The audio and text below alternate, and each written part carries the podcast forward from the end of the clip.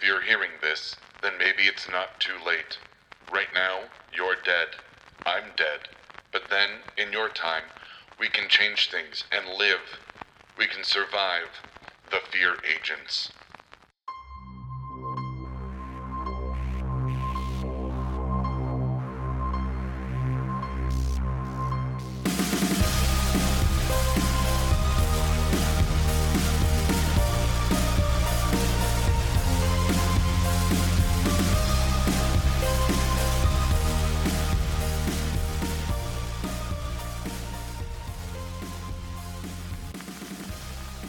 Machina's Zero Theory is starting to look like a strong contender for being proven true.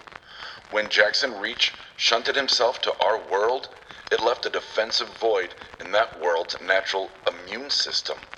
While Reach rose to the ranks of the post-human elimination and reclamation division, the death dealer of his world was left unchecked and rose to his own prominence. The dealer had become the most prominent and influential leader of the post-human rise for species dominance on the planet. His powers, his charisma, and the insulating presence of a formidable army of superpowered sycophants and lackeys led to his meteoric rise not only being the unflinching masked face of the violent movement, but the fist that would easily crush any opposition. The few that hid and plotted against his iron rule after the war between humans and post-humans led to the obliteration of the non-powered non-scans, and the authoritarian post-human class was led by a woman named Vanessa. When Reach and I returned to his world, in the same space we had left, we were transported to one of the decrepit and bombed-out safe houses of this Earth's resistance.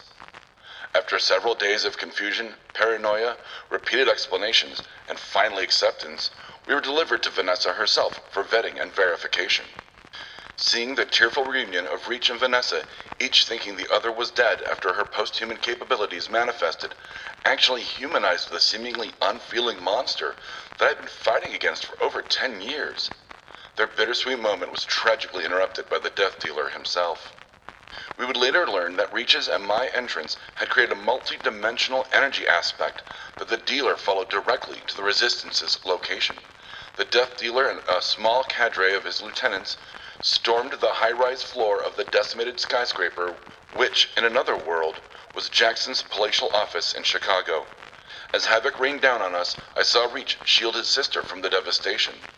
Our eyes locked as the barrage of different post-human capabilities tore his body apart around Vanessa.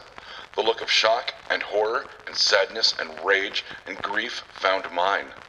When the ashes of Jackson Reach fell away to the hot wind, mingling with the smell of scorched flesh and blood from all the other corpses of fallen resistance fighters, I felt a tightness crush my chest. That tightness was Vanessa hugging me, her every ounce of strength and personal steel wrapping herself around me and triggering the same energy spike that led to her brother's murder. I felt the familiar tug of my world, the one I felt myself lose when I took Jackson home. It didn't surprise Synergy and Machina that I had returned to Delphi. They knew I'd come back, almost optimistically waiting for me to reappear in my world. A Zero had to lead them. To lead them to a promised land of human and post-human coexistence after seeing what happens if a Zero doesn't.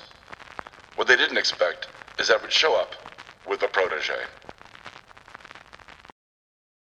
If you like what you're hearing, follow us on Fear Agents on Facebook at Fear Agents on Instagram and through our website at bacnpodcast.com.